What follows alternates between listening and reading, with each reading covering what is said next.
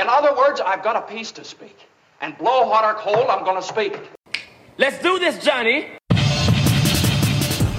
Welcome to the Breaking It Down podcast. I'm Brother Ron, your host, and each week I bring you the inspired Word of God as we together discover and unlock its life transforming truths. Thanks for listening in. Well, hello, friends. How's everyone doing out there today? Welcome to Breaking It Down with Brother Ron. And today we're going to pick up where we left off last week on our study uh, on uh, Hebrews 4 and 12, the scripture there. And um, we'll pick right up there. We'll get into our study for today. Um, first, let me begin with uh, an opening prayer, and then we'll turn to uh, Hebrews chapter 4, verse 12.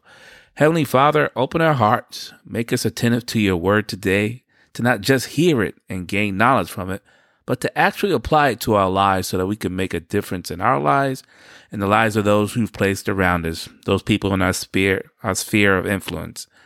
We thank you for it right now, and we give you all the praise and all the glory in the mighty, majestic name of Jesus, we pray. Amen. All right, and uh, let's turn in our Bibles to Hebrews chapter 4, verse 12. And it says, For the word of God is living and powerful and sharper than any two edged sword, piercing even to the division of the soul and spirit and of the joints and marrow, and is a discerner or critic, there's a Greek word there, it means critic, is a critic of the thoughts and intents of our heart. And that was Hebrews 4 and 12.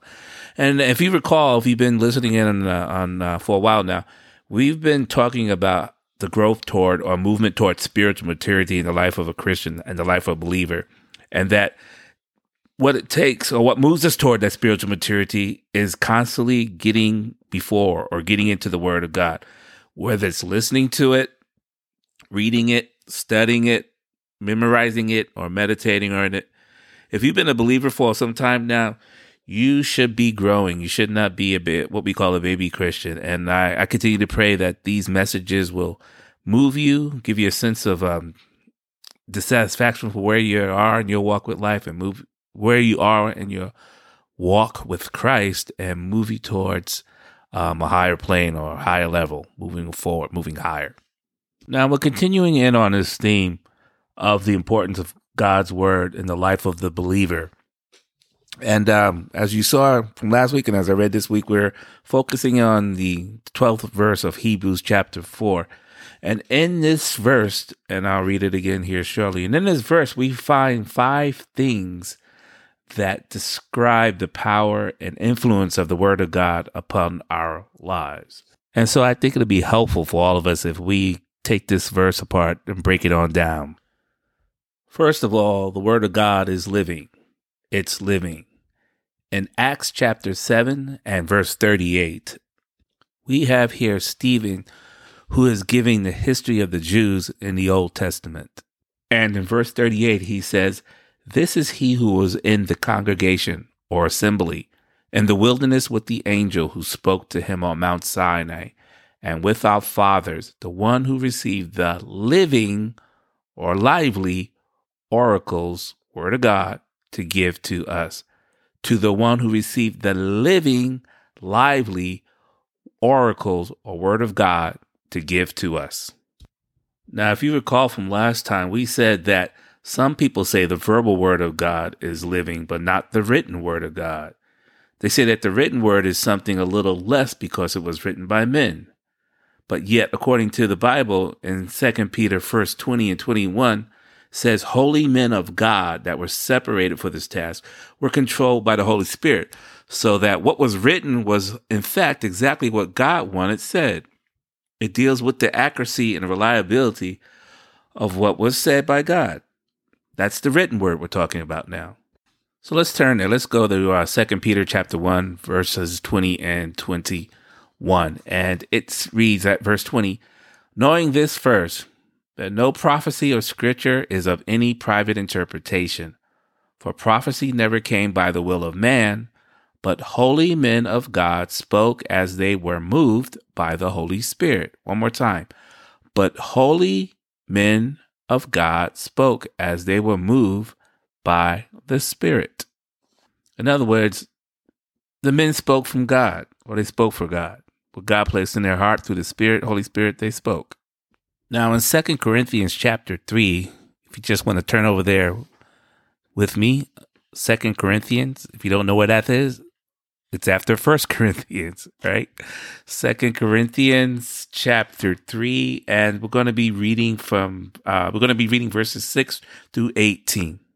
And this is interesting because it's continuing on this theme about the Bible being the living Word of God, that the Bible is alive.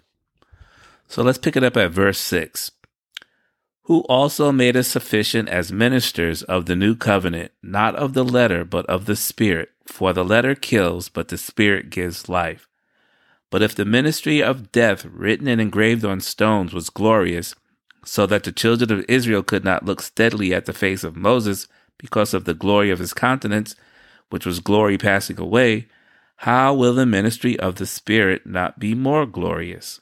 For if the ministry of condemnation had glory, the ministry of righteousness exceeds much more in glory. For even what was made glorious had no glory in this respect, because of the glory that excels.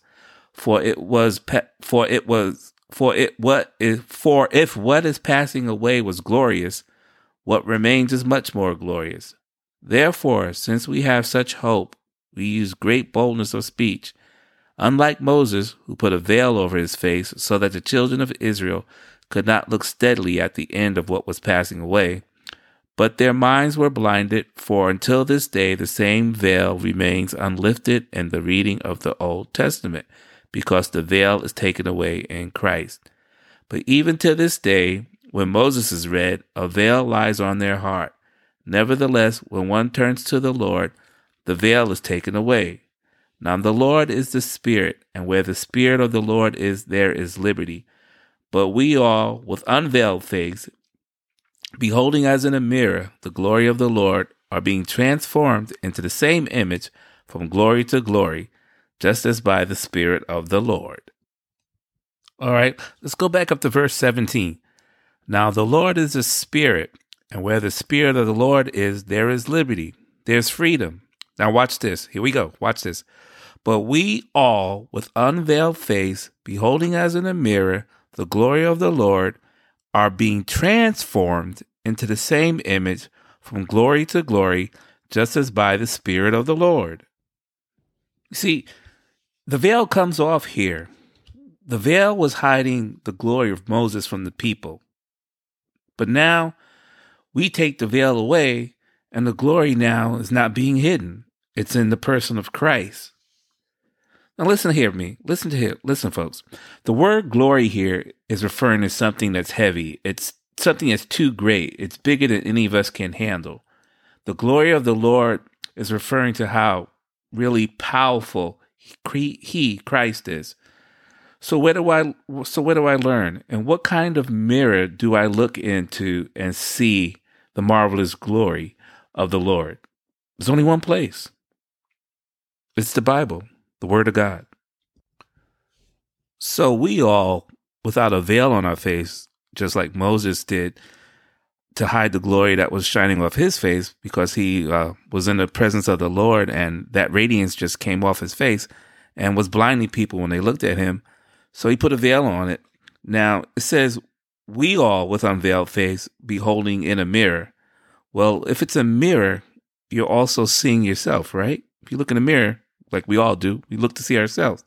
So it says, when we see the glory of the Lord, right, reflected in the Word of God, we are changed or transformed. Now, the word transformed here is the Greek word metamorphosis. Morphe is the essential nature of something, like DNA. Our true DNA, when you or we become believers in Christ, we have a change. It's a change in our heart, whether, whether we know it or not. It's a change in our DNA and our essential makeup. And so we have a new DNA. And if we have a new DNA, we are a new creation in Christ. Tell you what, let's jump over to chapter 5, same book, Second Corinthians chapter 5, verse 17. Verse 17 reads, Therefore, if anyone is in Christ, he is a new creation. All things have passed away. Behold, all things have become new. What are we? If anyone is in Christ, he is what? A new creation. There's that new DNA. Now let's go back to chapter 3 again in verse 18, where it says, We are changed or transformed into the same image from glory.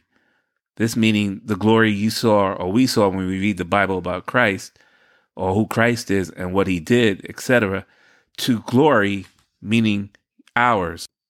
Let me put it like this. In other words, we will every once in a while, as we study and look in the Word of God, every once in a while, we'll leak out or show a little bit of the glory of the Lord.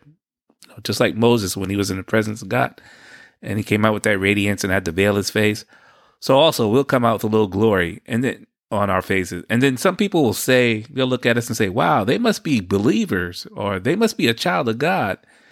And then the next day they turn around and look at you the next day and say, well, maybe not.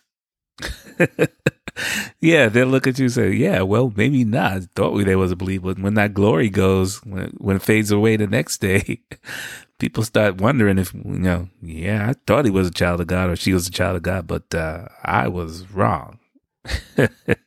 I'm just joking with y'all. You know, I'm playing.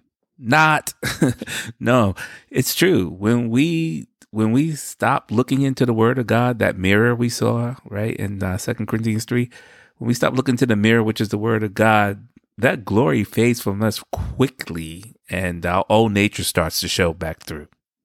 So, do you understand that? We don't have the glory of the Lord and the fullness that God intended to. We don't have all that yet. Now, back in verse 18, now it says, This is all done and accomplished by the Spirit of the Lord. That is the glory to glory, to being transferred from glory to glory. So, the same Holy Spirit that is the that is the author of the word of God, shows us who Jesus is, what he's like, what he wants of us, etc. And we can reflect a measure of that glory of the Lord or the glory of the Lord himself when we come to know Jesus Christ through the word of God. Now you've all now you and I have all seen people who before they were saved were were mean and nasty or drunkards or whatever have you and once they came to know the Lord, we saw the transformation in their life. If they truly had taken the Lord as their Savior, as Jesus as their Lord and Savior, we see that we saw the transformation in their lives, right? We we all can have have witnessed that at one point or another in somebody's life.